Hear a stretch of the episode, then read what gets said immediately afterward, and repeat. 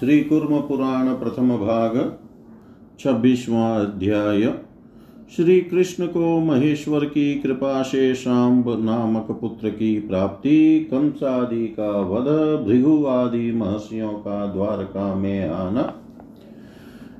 भृगु आदि मुनियों से श्री कृष्ण द्वारा स्वधाम गमन की बात बताना, शिव से द्वेष करने वालों को नरक की प्राप्ति का वर्णन तथा शिव की महिमा बताना नारायण का। अपने कुल का संहार कर स्वधाम गमन तथा वंश वर्णन का उपसंहार। श्रुत उवाच। ततो लब्धवरः कृष्णो जाम्बवत्यां महेश्वरा। अजिजन्मात्मानं साम्बमात्मजुमुत्तमम् प्रद्युम्नस्याप्यभूत पुत्रो ह्यनिरुधो महाबलताय उभौ गुणसम्पन्नो कृष्णस्यैवापरे तनु। हत्वा च कंसं नरकमन्याश्च शतशोऽसुरान् विजित्य लीलया शक्रं जित्वा बाणं मासुरम् स्थापयित्वा जगत्कृत्सनं लोके धर्माश्च शाश्वतान्। चक्रे नारायणो गन्तुं स्वस्थानं बुद्धिमुत्तमाम्। एतस्मिन्नन्तरे विप्रा भृगवाद्या कृष्णमीश्वरम् आजग्मुर्द्वारकां द्रष्टुं कृतकार्यं सनातनम्। स तानुवाच विश्वात्मा प्रणिपत्याभिपूज्य च आसनेषुपविष्टान् वै सह रामेण धीमता। गमिष्ये ततः परं तानं स्वकीयं विष्णुसंज्ञितं। कृतानि सर्वकार्याणि प्रसिद्धध्वं मुनीश्वरा। इदं कलियुगं घोरं सम्प्राप्तमधुना शुभं भविष्यन्ति जनाः सर्वे यस्मिन् पापानुवर्तिन। प्रवर्तयध्वं मज्ज्ञानं ब्राह्मणानां हितावहम् येने मे कलिजे पापैर्मुच्यन्ते हि द्विजोतमा ये माँ जना संस्मरति, ये माँ जना संस्मरन्ति कलो सकृदपि प्रभुं तेषां नश्यतु ततः पापं भक्तानां पुरुषोत्तमे। ये अर्चयिष्यन्ति माँ भक्त्या नित्यं कलियुगे द्विजा। विधिना वेददृष्टेन ते गमिष्यन्ति ततः ये ब्राह्मणा वंशजाता युष्माकं वैसहस्रश तेषां नारायणे भक्तिर्भविष्यति कलौ युगे। परात् परतरं यान्ति नारायणपरायणा। न ते तत्र गमिष्यन्ति, ये द्विषन्ति महेश्वरम्। ध्यानं होमं तपस्तप्तं ज्ञानं यज्ञादिको विधि। तेषां विनश्यति क्षिप्रं, ये निन्दन्ति पिनाकिनम्। यो माँ समाश्रये नित्यम् एकान्तं भावमाश्रित। विनिन्द्य देवमीशानं स याति नरकायुतम्। तस्मात् सा परिहर्तव्या निन्दा पशुपतौ द्विजः। कर्मणा मनसा वाचा तद्भक्तेष्वपि यत्नत। ये तु दक्षाध्वरे सप्ता दधिचेन द्विजोतमा भविष्यन्ति कलौ भक्तैः परिहार्या प्रयत्नत। द्विषन्तो देवमीशानं युष्माकं वंशसम्भवा सप्ताश्च गौतमेनोर्व्यां न सम्भाष्या द्विजोतमै इत्यैव मुक्ता कृष्णेन सर्वम् महर्षय। ॐमित्युक्त्वा ययुस्तूर्णं स्वानि स्थानानि सत्तमा। ततो नारायण कृष्णो लिलयेव जगन्मय। संहृत्य स्वकुलं सर्वं ययौ ततः परमं पदम्। इति एष समासेन राज्ञां वंशोऽनुकीर्तितः न शक्यो विस्तराद वक्तुं किं भूय श्रोतुमिच्छत। यः पठे शृणुयाद्वापि वंशानां कथनं शुभम्। सर्वपापविनिर्मुक्त स्वर्गलोके महीयते। सर्वपापविनिर्मुक्त स्वर्गलोके महीयते। सूत जी बोले तदनंतर महेश्वर से वर, वर प्राप्त किए हुए कृष्ण ने जाम्बवती से महात्मा सांब नामक श्रेष्ठ पुत्र को उत्पन्न किया। प्रद्युम्न को भी महाबलवान अनिरुद्ध नामक पुत्र हुआ। गुणों से संपन्न वे दोनों कृष्ण के ही दूसरे शरीर रूप थे। कंस नरक तथा अन्य सैकड़ों असुरों को मारकर लीला पूर्वक इंद्र को जीत कर, तथा महान असुर बाण को पराजित कर, संपूर्ण संसार को प्रतिष्ठित कर और लोक में शाश्वत धर्मों की स्थापना कर, नारायण ने अपने धाम में जाने का श्रेष्ठ विचार किया।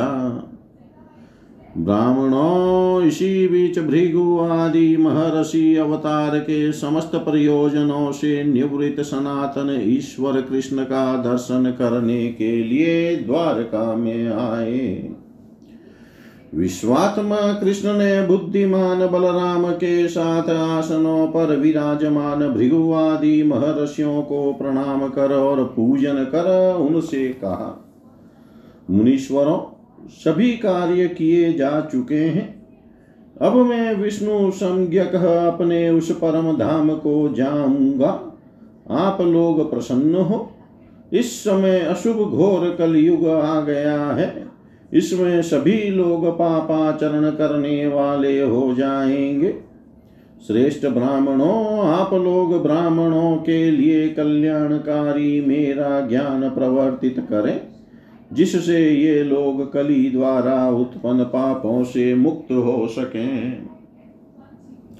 कलयुग में जो एक कलयुग में जो लोग एक बार भी मुझ प्रभु का स्मरण करेंगे, उन पुरुषोत्तम के भक्तों का पाप नष्ट हो जाएगा। द्विजों जो कलयुग में भक्ति पूर्वक वेदिक विधि विधान से नित्य मेरा पूजन करेंगे, वे मेरे पद को प्राप्त करेंगे। आप लोगों के वंश में जो हज़ारों ब्राह्मण उत्पन्न होंगे, उनकी कलयुग में नारायण में भक्ति होगी। नारायण के भक्त जन पर से परतर स्थान को प्राप्त करते हैं, किंतु जो महेश्वर से द्वेष रखते हैं, वे वहाँ नहीं जाते। जो पिनाक धारण करने वाले शिव की निंदा करते हैं, उनका ध्यान होम किया गया। तप, ज्ञान तथा यज्ञ आदि सभी विधान शीघ्र ही नष्ट हो जाता है। जो ईशान शंकर देव की निंदा कर नित्य अनन्य भाव से मेरा आश्रय ग्रहण करता है, वह दस हज़ार वर्षों तक नरक में रहता है। इसलिए द्विजों मन वाणी तथा कर्म से पशुपति तथा उनके भक्तों की भी निंदा का प्रयत्न पूर्वक परित्याग करना चाहिए। द्विजोतमो दक्ष प्रजापति के यज्ञ में दधिच ने आपके वंश में उत्पन्न जिन ब्राह्मणों को देव ईशान से द्वेष करने के कारण साप दिया था, वे सभी कलयुग में पृथ्वी पर उत्पन्न होंगे। भक्तों द्वारा प्रयत्न पूर्वक उनका परित्याग करना चाहिए। महर्षि गौतम द्वारा शाप प्राप्त लोगों से भी श्रेष्ठ ब्राह्मणों को बात नहीं करनी चाहिए। कृष्ण द्वारा इस प्रकार कहे जाने पर वे सभी श्रेष्ठ महर्षि ठीक हैं, ऐसा कहकर शीघ्र ही अपने स्थानों को चले गए। तदनंतर जगन्मय नारायण कृष्ण लीला पूर्वक अपने सारे कुल का संहार कर अपने परम धाम को पधार गए। सूत जी ने ऋषियों से कहा, संक्षेप में यह राजवंश आप लोगों को बताया गया विस्तार पूर्वक इसका वर्णन नहीं हो सकता। अब आप पुनः क्या सुनना चाहते हैं? जो इन वंशों के शुभ वर्णन को पढ़ता है अथवा सुनता है, वह सभी पापों से मुक्त हो जाता है तथा स्वर्ग लोक में आदर प्राप्त करता है।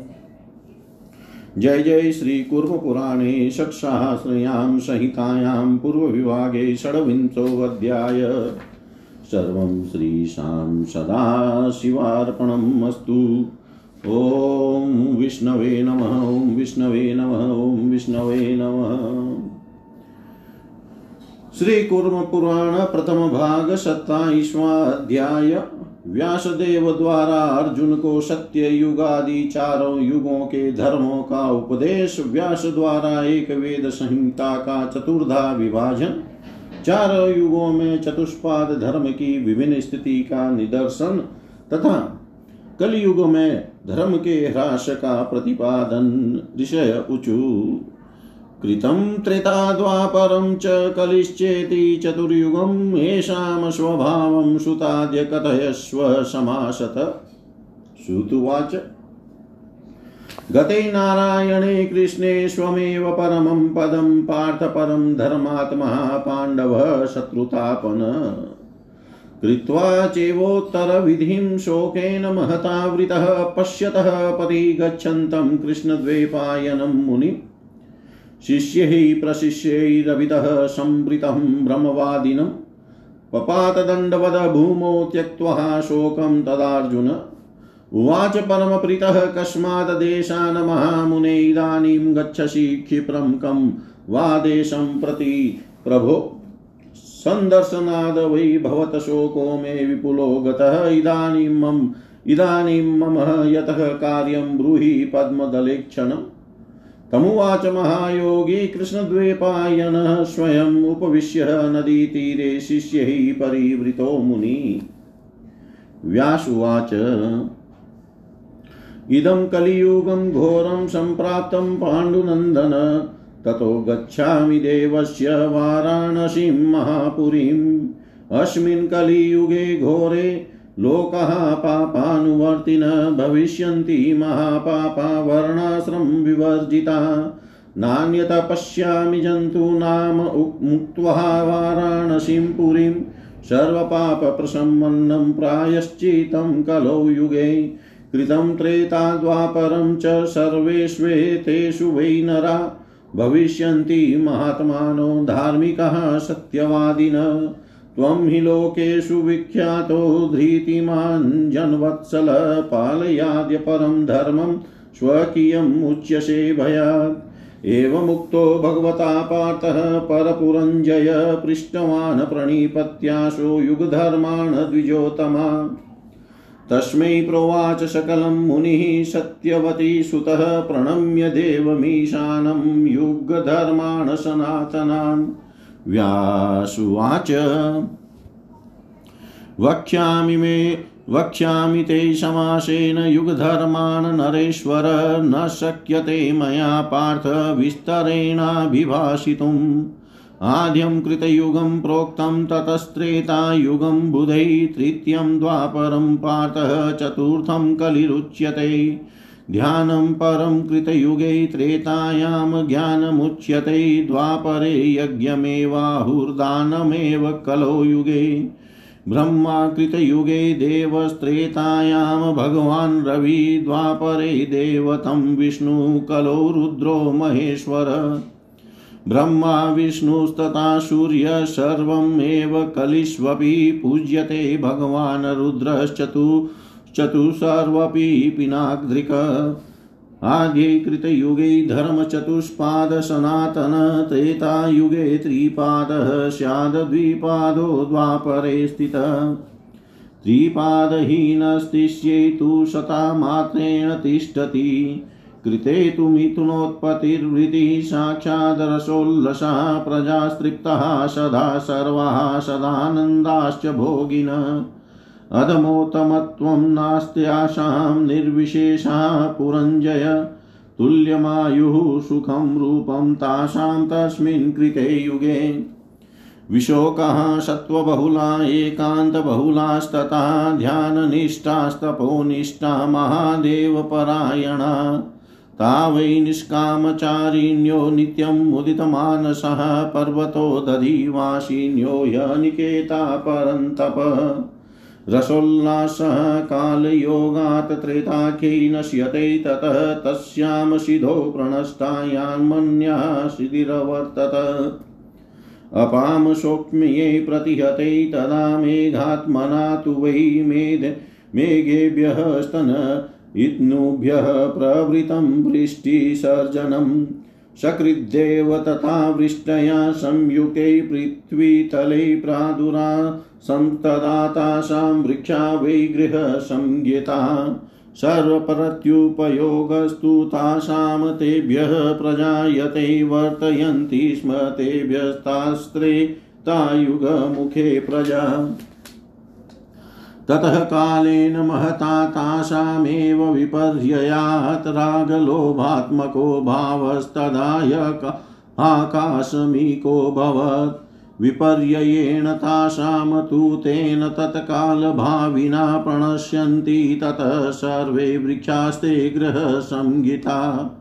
ततस्तेषु प्रणष्टेषु विभ्रान्ता मिथुनोद्भवा अभिध्याययन्ति तां सिद्धिं सत्याभिध्यायिन्नस्तदा। प्रादुर्बुभुस्तासां तु वृक्षास्ते ग्रहसंहिता वस्त्राणि ते प्रसूयन्ते फलान्याभरणानि च। जायते तासां गन्ध गन्धवर्णरसान्वितम् अमाक्षिकं महावीर्यं पुटके पुटके मधु। तेन वा स्म त्रेतायुगमुखे प्रजा हृष्टपुष्टास्तया सिद्धया सर्वा वै विगतज्वरा। ततः कालान्तरेणेव पुनर्लोभावृतास्तदा वृक्षास्तानपर्यगृह्णन्त मधु चामाक्षिकं बलात् तासां तेनापचारेण पुनर्लोभकृतेन वै प्रणस्तामधुना सार्धं कल्पवृक्षा क्वचित् क्वचित्। शीतवर्षातपैस्तीव्रैस्तस्ता दुःखितः वृषं द्वन्द्वैः सम्पीडयमानास्तु चक्रुरावरणानि च।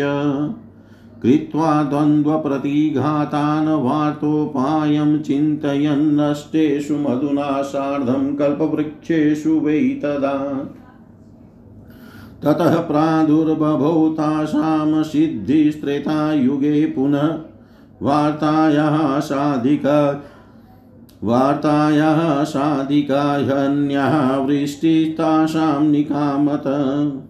तासां वृष्टयुद्धकानिह यानि निम्नेर्गतानि तु अवहन् वृष्टिसन्तत्या स्रोतः स्थानानि निमग्ना निमग् निमन् निम्नगा ये पुनस्तदपां स्तोका आपनः पृथिवीतले भूमेश्च संयोगादोषध्यस्तास्तद तदाभवन् अफालकृष्टाश्चानुक्ता ग्राम्यारण्याश्चतुर्दश। ऋतुपुष्पफलैश्चैव वृक्षगुल्माश्च ततः प्रादुर्भूततासां रागो लोभस्य सर्वश अवश्यं भाविनाथेन त्रेतायुगवशेन वै। ततस्तः पर्यगृह्णन्तः नदीक्षेत्राणि पर्वतान् वृक्षगुल्मौषधीश्चैव प्रसह्यतु यथा बलम्। विपर्ययेण तासां तांसद्यो विविशुर्महिं पितामहनियोगेन दुदोह पृथिवीं पृथु। ततस्ता जगृहुः सर्वान्योन्यं क्रोधमूर्छिता वसुधारधनास्त्यु बलात् कालबलेन तु। मर्यादायाः प्रतिष्ठार्थः त्यज्ञातवे तद्भगवान्नज ससर्ज क्षत्रियान् ब्रह्मा ब्राह्मणानां हिताय च। वर्णाश्रमव्यवस्थां च त्रेतायां कृतवान् प्रभु यज्ञप्रवर्तनं चेव पशुहिंसा विवर्जितम्। द्वापरेष्वतः विद्यन्ते मतिभेदा सदा नृणां रागो लोभ। तथा युद्धं तत्त्वानां विनिश्चय। एको वेदचतुष्पादस्त्रिताश्विह विधीयते वेदव्यासे चतुर्धातु व्यस्यते द्वापरादिषु। ऋषिपुत्रैः पुनर्भेदादभिद्यन्ते दृष्टिविभ्रमै मन्त्रब्राह्मणविन्यासेश्वरवर्णविपर्यये संहितारिगयजुषां नाम संहन्यन्ते श्रुत श्रुतश्रुतशिभिः सामान्यादविकृता चेव दृष्टिभेदे क्वचित् क्वचित्। ब्राह्मणं कल्पसूत्राणि, मन्त्रप्रवचनानि च, इतिहासपुराणानि, धर्मशास्त्राणि सुव्रत। अवृष्टिरमरणं चेव तथैव व्याध्यौपद्रवा वाङ्मनकायजेर्दुःखेर्निर्वेदो जायते नृणाम्। निर्वेदा जायते तेषां दुःखमोक्षविचारणा विचारणा च वैराग्यं वैराग्याददोषदर्शनम्। दोषाणां दशनाश्चेव द्वापरे ज्ञानसम्भव एषा रजस्तमो युक्ता वृत्तिर्वै द्वापरे स्मृता। आधिकृते तु धर्मोऽस्ति शत्रुतायां प्रवर्तते द्वापरे व्याकुली भूत्वा प्रणश्यति कलो युगै। द्वापरे व्याकुली भूत्वा प्रणशयति कलो युगे। ऋषियों ने कहा, सूत जी सत्य त्रेता द्वापर तथा कली ये चार युग हैं। अब आप इनके स्वभाव का संक्षेप में वर्णन कीजिए। सूत जी बोले नारायण कृष्ण के अपने परम धाम चले जाने पर शत्रुओं को पीड़ा पहुँचाने वाला, वाले परम धर्मात्मा पांडु पुत्र पार्थ अर्जुन और ध्रुवदेहिक क्रिया करके महान शोक से आवृत हो गए। उन्होंने मार्ग में जाते हुए ब्रह्मवादी कृष्ण द्वेपायन व्यास मुनि को, शिष्यों प्रशिष्यों से चारों ओर से घिरे हुए देखा। तब शोक का परित्याग कर अर्जुन ने भूमि पर दंडवत गिर कर प्रणाम किया और परम प्रीति से कहा, महामुने प्रभो, आप कहाँ से आ रहे हैं और किस देश की और इस समय शीघ्रता पूर्वक जा रहे हैं? आपका दर्शन करने से ही मेरा महान शोक दूर हो गया। कमल पत्र के समान नेत्र वाले व्यास जी महाराज, इस समय मेरा जो कर्तव्य हो, उसे आप बतलाएँ। तब शिष्यों से घिरे हुए महायोगी कृष्ण द्वेपायन मुनि ने नदी के किनारे बैठकर स्वयं कहा।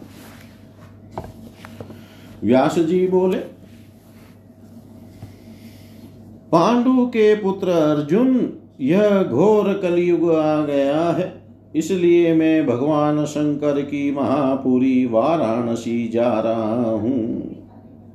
इस भयंकर कलयुग में लोग पापाचरण करने वाले वर्ण तथा आश्रम धर्म से रहित महान पापी होंगे। कलयुग में सभी पापों का शमन करने के लिए वाराणसी पुरी के सेवन को छोड़कर अन्य दूसरा कोई प्रायश्चित मैं नहीं देखता। सत्य त्रेता तथा द्वापर इन सभी युगों में मनुष्य महात्मा धार्मिक तथा सत्यवादी होते हैं। आप संसार में प्रजावत्सल तथा धृतिमान के रूप में विख्यात है। अतः अपने परम धर्म का पालन करें, इससे आप भय से मुक्त हो जाएँगे। द्विजोतमो भगवान व्यास के द्वारा ऐसा कहने पर शत्रु के पुर को जीतने वाले पृथा कुंती के पुत्र पार्थ ने, अर्जुन ने इन्हें प्रणाम कर युग धर्मों को पूछा। युग धर्मों को पूछा।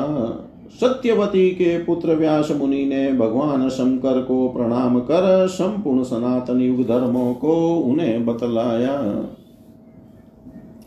व्यास जी बोले, नरेश्वर पार्थ, संक्षेप में युग धर्मों को तुम्हें बतलाता हूँ, मैं विस्तार से वर्णन नहीं कर सकता हूँ। पार्थ, विद्वानों द्वारा पहला कृत युग कहा गया है, तदनंतर दूसरा, त्रेता युग, तीसरा, द्वापर तथा चौथा कल युग कहा गया है। कृत युग में ध्यान, त्रेता में ज्ञान द्वापर में यज्ञ तथा कल युग में एकमात्र दान ही श्रेष्ठ साधन बताया गया है। कृतयुग में ब्रह्मा देवता होते हैं, इसी प्रकार त्रेता में भगवान सूर्य द्वापर में देवता विष्णु और कलयुग में महेश्वर रुद्र ही मुख्य देवता हैं। ब्रह्मा, विष्णु तथा सूर्य ये सभी कलयुग में पूजित होते हैं, किंतु पिनाकधारी भगवान रुद्र चारों युगों में पूजे जाते हैं।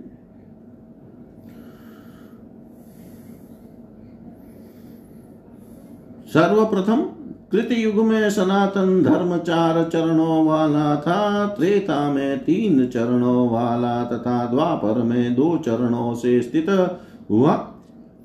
किंतु कलयुग में तीन चरणों से रहित होकर केवल सत्ता मात्र से स्थित रहता है। कृतयुग में स्त्री पुरुष के संयोग से उत्पत्ति होती थी और लोगों की आजीविका साक्षात आनंद रस से उलसित रहती थी।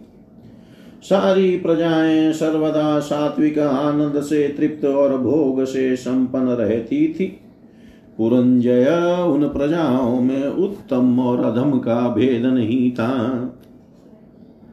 सभी निर्विशेष थे। उस कृति युग में प्रजा की आयु सुख और रूप समान था। संपूर्ण प्रजा शोक से रहित सत्व गुण के बाहुल्य से युक्त एकांत प्रेमी ध्यान निष्ठ तपोनिष्ठ तथा महादेव शंकर की भक्त थी। परम तप वे प्रजाएँ निष्काम कर्म करने वाली, नित्य प्रसन्न मन वाली और पर्वतों एवं समुद्र के किनारे रहने वाली थी। उनका कोई घर नहीं होता था। तदनंतर काल के प्रभाव से त्रेता नामक युग में सत्य युग का आनंदोल्लास नष्ट हो गया। आनंदोल्लास नष्ट हो जाता है। कृत युग की उस सिद्धि का लोप होने पर अन्य सिद्धि प्रवर्तित होती है। मेघ में जल की कमी होने पर मेघ और विद्युत से वृष्टि उत्पन्न हुई। सतयुग में स्वयं मेघ जल में होते थे। उनमें इतनी जल की प्रचुरता होती थी कि किसी अन्य के सहयोग के बिना ही वे वृष्टि करते थे। पर त्रेता युग में मेघों की जलमयता प्रतिहत हो गई। फलत विद्युत के संयोग से ही मेघ वृष्टि कर पाते थे। पृथ्वी तल पर एक बार ही उस वृष्टि का संयोग होने से उन प्रजाओं के लिए ग्रह, गृह संज्ञक वृक्षों का प्रादुर्भाव हुआ। उन वृक्षों से ही उनके सब कार्य संपन्न होने लगे। त्रेता युग के प्रारंभ में वह समस्त प्रजा उनसे ही अपनी आज जीविकी जीविका का निर्वाह करती थी।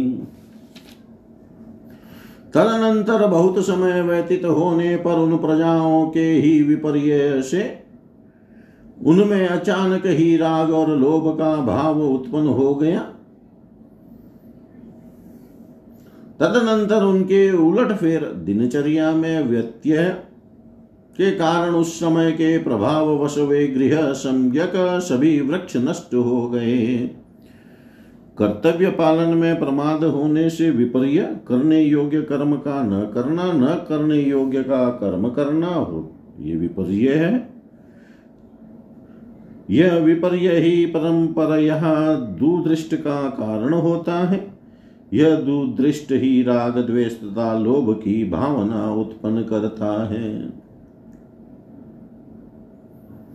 तब उन वृक्षों के नष्ट हो जाने पर मिथुन धर्म से उत्पन्न सत्य का ध्यान करने वाले वे सभी प्रजाजन विभ्रांत होकर उस पूर्व वर्णित सिद्धि का ध्यान करने लगे। उस समय सत्य का ध्यान करने के कारण उन प्रजाओं के लुप्त वे ग्रह संज्ञक वृक्ष पुनः प्रादुर्भूत हो गए। वे वस्त्रों, आभूषणों तथा फलों को उत्पन्न करने लगे। उन प्रजाओं के लिए, उन वृक्षों के प्रत्येक पत्र पुटों में गंध वर्ण और रस से समन्वित बिना मधुमक्खियों के बना हुआ महान शक्तिशाली मधु उत्पन्न होता था। उसी मधु से त्रेता युग के आरंभ में वे प्रजाएँ जीवन निर्वाह करती थी। उस सिद्धि के कारण वे सारी प्रजाएँ हृष्ट पुष्ट तथा ज्वर से रहित थी। तदनंतर कालांतर में वे सभी पुनः लोभ के वशीभूत हो गए। अब वे उन वृक्षों तथा उनसे उत्पन्न अमाक्षिक, मक्षिक का द्वारा न बनाए हुए मधु को बलपूर्वक ग्रहण करने लगे। उनके इस प्रकार पुनः लोभ करने के कारण उत्पन्न दुष्कर्म से वे कल्प वृक्ष कहीं कहीं मधु के साथ ही नष्ट हो गए। तब अत्यंत शीत वर्षा से, धूप से अत्यधिक दुखी उन्होंने शीत उष्ण आदि द्वंद्वों से पीड़ित होते आवरणों की रचना की। तब मधु सहित कल्प वृक्षों के नष्ट हो जाने पर उन्होंने द्वंद्वों के निराकरण का उपाय विचार कर जीविका निर्वाह के साधनों का चिंतन किया। तदनंतर त्रेता युग में उन प्रजाओं की जीविका को सिद्ध करने वाली अन्य सिद्धि पुनः प्रादुर्भूत हुई और उनकी इच्छा के अनुकूल वृष्टि हुई। निरंतर वर्षा के कारण जो जल नीचे की ओर प्रभावित हुआ, उससे उन प्रजाओं के लिए अनेक स्रोतों तथा नदियों की उत्पत्ति हुई। जब पृथ्वी तल पर थोड़ा सा जल एकत्र हो गया तो भूमि और जल का संयोग होने से अनेक प्रकार की औषधियाँ उत्पन्न हो गई। बिना जोते बोए ही विभिन्न ऋतुओं में होने वाले पुष्प एवं फलों से युक्त चौदह प्रकार के ग्राम्य एवं जंगली वृक्ष और गुल्म उत्पन्न हो गए। तदनंतर त्रेता युग के प्रभाव से भवितव्यता वश उन प्रजाओं में निश्चित रूप से सब प्रकार से राग और लोभ व्याप्त हो गया। सुख सुविधा की अधिकता भी राग आदि का कारण बनती है। तदुपरांत उन लोगों ने अपनी अपनी शक्ति के अनुसार बलपूर्वक नदियों, क्षेत्रों, पर्वतों, वृक्षों, गुलमों तथा औषधियों पर अधिकार जमाना प्रारंभ किया। उनके विपरीत आचरण के कारण वे सभी औषधियाँ पृथ्वी में प्रविष्ट हो गई। तब महाराज पृथु ने पितामह के आदेश से पृथ्वी का दोहन किया। तदनंतर काल के प्रभाव से वे सभी प्रजाएँ क्रोधाभिभूत होकर एक दूसरे की ज़मीन, धन, स्त्री आदि को बलपूर्वक ग्रहण करने लगे। ऐसी अवस्था देख कर भगवान ब्रह्मा ने मर्यादा की रक्षा करने के लिए और ब्राह्मणों के कल्याण के लिए क्षत्रियों की सृष्टि की। प्रभु ने त्रेता युग में वर्ण तथा आश्रम की व्यवस्था और पशु हिंसा से रहित यज्ञों का प्रवर्तन किया। द्वापर में लोगों में सदा मतभेद, राग, लोभ, युद्ध तथा तत्वों के निश्चय का असामर्थ्य रहता है। एक ही वेद त्रेता में चार पादों में विभक्त किया जाता है और द्वापर आदि युगों में वेद व्यास के द्वारा वही वेद चार भागों में बांटा जाता है। सत्य एवं त्रेता युग में वेद एक ही होता है, उसके पाद चार होते हैं।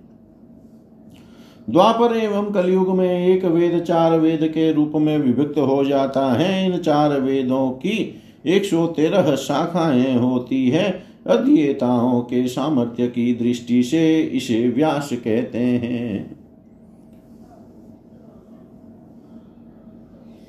ऋषि पुत्रों ने पुनः भ्रांत दृष्टिया मंत्र और ब्राह्मणों के विन्यास तथा स्वर एवं वर्ण के व्यतिक्रम से विभक्त वेदों के पुनः विभाग किए। वेदिक ऋषियों ने कहीं कहीं समानता, विशेषता और दृष्टि भेद के आधार पर ऋग, यजु एवं शाम संज्ञक मंत्रों की संहिताओं का संकलन किया। ये सुव्रत उन ऋषियों ने ब्राह्मण, कल्पसूत्र, मंत्रों, इतिहास, पुराण और धर्म शास्त्रों का उपदेश किया है। अवर्षण मृत्यु अनेक व्याधियों, उपद्रवों और मनवाणी तथा शरीर संबंधी दुखों के कारण मनुष्य को निर्वेद उत्पन्न होता है। फिर निर्वेद के कारण उनमें दुख से मुक्ति पाने का विचार पैदा होता है और विचार से वैराग्य उत्पन्न होता है तथा वैराग्य से अपने दोष दिखलाई पड़ते हैं। दोष दर्शन के कारण द्वापर में ज्ञान उत्पन्न होता है। द्वापर में यह वृत्ति रजोगुण और तमोगुण से युक्त कही गई है। आद्य सर्वप्रथम कृति युग में धर्म प्रतिष्ठित था, वह त्रेता में भी रहता है। द्वापर में व्याकुल होकर वह धर्म कलयुग में विलुप्त हो जाता है। जय जय श्री कुर्म पुराणी षट्साहस्रयां संहितायां पूर्व विभागे सप्तविंशोऽध्याय सर्वं श्रीशां सदाशिवार्पणम् ॐ विष्णवे नमः ॐ विष्णवे नमः ॐ विष्णवे नमः।